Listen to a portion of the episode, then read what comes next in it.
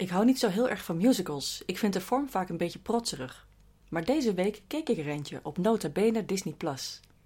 Binnen twee minuten zat ik met natte wangen voor mijn tv. Door een musical. Hoe dan?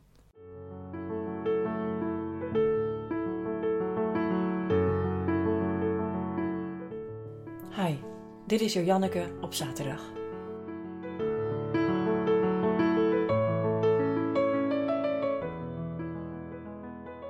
Hoorde tijdens de inauguratie van president Biden dichteres Amanda Gorman speels verwijzen naar een musical. Dat was journalisten ook niet ontgaan en ik was nieuwsgierig geraakt. Het ging over Hamilton, over een van de founding fathers van de Verenigde Staten. Tijdens de musical die 2,5 uur duurt, zat ik meerdere keren in tranen. Van ontroering, maar ook, voor, maar ook door de confrontatie. En om de herkenning, prangende herkenning. Het trapte me terug naar de barre krochten van 1990, waarin ik wees werd op mijn veertiende, niet kon bouwen op familie en kort daarop naar de andere kant van het land vertrok en op mijn negentiende ook voor studie naar New York ging. Het fragment dat me meteen raakte was dit. How does a bastard orphan, son of a whore, and a Scotsman dropped in the middle of a forgotten spot in the Caribbean by Providence impoverished, in squalor, grow up to be a hero and a scholar? The ten dollar founding father without a father got a lot farther by working a lot harder, by being a lot smarter, by being a self starter. By fourteen they placed him in charge of a trading charter. En kort daarop zingt de hoofdpersoon: I'm not throwing away my shot. I'm not throwing away my shot. Hey yo, I'm just like my country. I'm young, scrappy and hungry, and I'm not throwing away my shot. Alexander Hamilton was een jonge immigrant uit de Caraïben. Hij werd wees op jonge leeftijd, had niet geboft met familie, mocht een tijdje in huis bij een koopman en werd als tiener toen naar New York gestuurd om daar verder te leren en te werken. De jongen leerde en schreef als een malle. En hij werd al heel snel ambitieus. Om iets te bouwen dat er nog niet was, om iets te worden dat hij nog niet was. En heel veel lukte hem ook. Dit alles grijpt me nogal aan. Ik was zelf ook veertien toen ik wees werd, vertrok als tiener naar de andere kant van het land, kon niet bij familie terecht en had daarmee niet zo geboft. En mocht een paar maanden logeren bij een vriendin en haar ouders, om daar een nieuwe start met een nieuwe school te maken. En maar te kijken hoe het vanuit daaruit verder zou gaan. En veel lukte, maar makkelijk was het niet. En ja, ook naar New York op mijn negentiende. Dit soort verhalen van herkenning raken me dus echt. Nu hoop ik natuurlijk dat mijn lot ietsje minder tragisch zal zijn dan dat van Hamilton, want hij werd neergeschoten door zijn rivaal. Daar staat dan wel weer tegenover dat Eliza, zijn weduwe, de rest van haar leven aan zijn goede werk En wel het opzetten van het eerste particuliere weeshuis van New York. Dat dan weer wel. De kracht van een persoonlijk verhaal kan enorme impact hebben, omdat het mensen raakt, door de decennia heen, door de eeuwen heen, omdat het je in beweging zet. Het herkennen van andermans verhaal doet er ook toe. De vraag is ook wat voor soort oerverhaal je zelf ervaart als het gaat over jouw leven. Herken je iets in het verhaal van een ander? Zie je jezelf als een happy-go-lucky die iets is overkomen en dat je zelf totaal geen regie had? Of zie je je verhaal als iemand die met akelige dingen te maken kreeg, maar zelf eigen invloed bleef zoeken, zodat er een gevoel van mogelijkheden ontstond, in plaats van leidzaam de ellende afwachten in hoop dat het tij zou gaan keren? Die keuze is aan jezelf, aan mijzelf, net als dat dat de keuze van Alexander Hamilton was.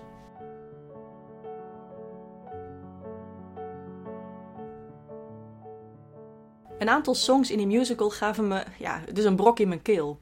En dat het een musical is, kan ik nog steeds niet over uit. Want bij de, de gemiddelde musical die ik in mijn leven moest doorstaan in zalen, uh, daar keek ik altijd rijkhalsend uit naar de pauze. Uh, nou, ik heb geen, uh, geen theepauze genomen tijdens deze musical, kan ik je zeggen. I'm not throwing away my shot. Ik verspeel mijn kans niet. I'm not throwing away my shot.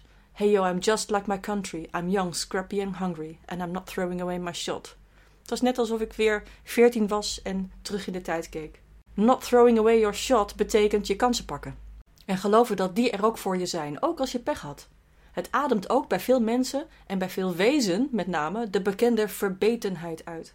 De verbetenheid die pas na jaren zachter wordt en die kan verworden tot een mate van gezonde geïnspireerde actie. Van surviving naar thriving. De songs in Hamilton zijn heel erg empowering, vind ik. Heel erg versterkend. Ze kunnen je versterken op momenten dat je dat zo nodig hebt. En het zien van Hamilton bracht me op de gedachte dat er in ieder geval vier praktische vormen van veerkracht zijn. Waarschijnlijk meer, maar ik heb er gisteren vier verkend. Deze scenario's zijn denk ik niet verbonden aan je persoonlijkheid, maar eerder aan de aard van de situatie in combinatie met je persoonlijkheid. Ze gaan allemaal over veerkracht waarbij je opstaat. Ik som ze eerst even op. De eerste is als je opstaat wanneer het goed gaat. De tweede is als je opstaat wanneer het slecht gaat. De derde is als je opstaat wanneer het desastreus gaat. En de vierde is als je opstaat wanneer je in een rotsituatie zit en je volstrekt niet weet wat je kunt verwachten. Meteen maar even de diepte in. De eerste dus, veerkracht die je tot geïnspireerde actie aanzet, omdat je iets waardevols hebt dat je zou kunnen gaan verliezen. Maar dat je inzet om juist datgene wat je dus nog hebt, enorm te laten groeien. Een aardig voorbeeld hiervan is denk ik Steve Jobs, de man die Apple opzette. Hij werd als kind afgestaan door zijn ouders, kreeg een nieuw leven in Mountain View, leerde zijn gut feeling volgen en maakte iconische producten die hij stevast lanceerde in een presentatie met daarbij de woorden One More Thing. Onder andere de MacBook Pro, de iPod met videofunctie, de iTunes, Wi-Fi Store, FaceTime en de MacBook Air zijn als One More Thing geïntroduceerd. En dan heb ik het nog niet eens over de iPhone. Niet als oplossing voor een probleem, maar om excitement en delight aan te wakkeren bij Apple-gebruikers in hun leven. Hij bouwde zijn verlies om tot massale groei. Deze vorm van veerkracht is eigenlijk hetzelfde als het begrip innovatie. Ze klinken zo verschillend, maar zijn in feite hetzelfde. Je hebt iets wel of niet, je wilt een verandering, dus je staat op. Er zijn horden, daar klim je overheen en je komt op een bestemming aan, al weet je van tevoren niet precies waar dat zal zijn. De tweede is veerkracht die je nodig hebt als het slecht gaat. Je hebt al iets verloren en je moet daarmee omzien te gaan. Je moet je aanpassen aan een veranderde situatie. Dit is zo ongeveer waar heel Nederland en de hele wereld mee te maken heeft op dit moment. We werken thuis, gaan thuis naar school, studeren thuis en de kroeg zit dicht. Hierin heb je altijd de keuze: opstaan of kniezen. Zet je de schouders eronder en ben je bereid je langere tijd oncomfortabel te voelen of niet? Als je daar wel toe bereid bent, dan gaat het je oké af, doorgaans. Als je je blijft verzetten tegen de verandering, dan gaat het minder tof met je, meestal. De derde is veerkracht die je nodig hebt als het desastreus gaat. En anderen zijn hierbij betrokken. Bijvoorbeeld wat afgelopen week in meerdere steden in Nederland gebeurde. Massaal geweld en vernielingen in de binnensteden door relschoppers die het niet eens waren met de coronamaatregelen, zeg maar de gevolgen van het vorige scenario. Dit heb ik wel als echt schokkend ervaren. De beelden vond ik heel heftig, maar ook het feit dat het zo massaal gebeurde. En uh, ook voor de ondernemers die hun winkel ingetrapt en leeggeroofd zagen worden. Voor velen was dit hun levenswerk en hun pensioen en hun leven en hun eten en alles. En ook voor de families van de relschoppers, die eigenlijk in een paar uur tijd de vernieling ingeschopt werden. Want je kan het donder op zeggen dat hierop gehandhaafd wordt. En dat schade wordt verhaald bij families. Voor mij is burgemeester Abu Taleb de held van de week. Hij had het niet beter kunnen aanpakken. Hij stond op en sprak de relschoppers en hun ouders en de getroffen ondernemers aan in een video op een respectvolle, snoeiharde en inspirerende manier. In die video die geheel terecht viral ging. Want Abu Taleb stond op. Hij informeerde, sprak aan, verbond, bood perspectief en inspireerde tot positieve actie en moraal. En niet in het algemeen, maar in het Rotterdamse nu. Wat een held. En ja, ik ben subjectief als Rotterdammer. En daar doe ik helemaal niet ingewikkeld over. Groene hartjes alom. De vierde is veerkracht die je nodig hebt als je in een onwenselijke situatie zit en je weet absoluut niet wat je kunt verwachten en of het nog goed komt. Dat is het scenario Alexander Hamilton. Je hebt niets te verliezen. De dood of de gladiolen. Zoals Hamilton, die jong wees werd, pech had met familie, naar New York ging voor studie en met ambitie en doorzettingsvermogen maar keek waar het schip zou stranden. Hij had ook kunnen blijven kniezen op zijn Caribische eiland. Maar dat deed hij dus niet. Hij durfde en hij deed, omdat hij niets te verliezen had. En hij kwam nog eens ergens. Omdat hij ging. Nog een stukje uit Hamilton. Planning for the future, see him now as he stands on the bow of a ship heading for the new land. In New York you can be a new man, just you wait. The ship is in the harbor now. Only nineteen, but my mind is older. These New York City streets get colder a shoulder. You could never back down. You never learn to take your time. And there's a million things I haven't done, but just you wait. Just you wait. Rise up. Er is dus nog een heel groot verschil tussen je aanpassen aan de veranderende omstandigheden en kiezen voor radicale verandering. Dat wil natuurlijk niet zeggen dat empowerment alles heel erg makkelijk maakt. Dat is niet zo. Het maakt wel dat je het kunt opbrengen. Ook als je het alleen moet doen. Geen wortels meer hebt, maar wel verbinding zoekt en je ergens een deel van wil voelen. Kansen wil pakken met inzet van je talenten. Zoals in Hamilton ook wordt beschreven hoe de hoofdpersoon opstond en zijn verdriet, gemis, verlangen en situatie omvormde met gebruik van zijn talent. Inside, he was longing for something to be part of. The brother was ready to beg, steal, borrow, or barter. Then a hurricane came and devastation reigned. Our man saw his future drip, dripping down the drain. He put a pencil to his temple, connected it to his brain, and he wrote his first refrain, a testament to his pain. Well, the word got around. They said, This kid is insane, man. Took up a collection just to send him to the mainland. Get your education, don't forget from whence you came, and the world is gonna know your name. Hoe je het ook wendt of keert. Verlies is vaak de vonk die veerkracht aanwakkert. En de vorm die veerkracht dan aanneemt is opstaan. Rise up. Denk hierover na de volgende keer als je bang bent iets te verliezen. Of als je iets verloren hebt. Als je veel verloren hebt. Of als je niets te verliezen hebt. Want dit kan je best ergens brengen. Slachtoffers kunnen niet veranderen, maar veerkrachtigen wel. En of je nu een Hamilton, een Steve Jobs, een corona-thuiswerker of Ahmed Abu Talib bent. Rise up. When you're living on your knees, you rise up. Tell your brother that he's gonna rise up. Tell your sister that she's gonna rise up. Rise up. Bij deze. Fijn weekend.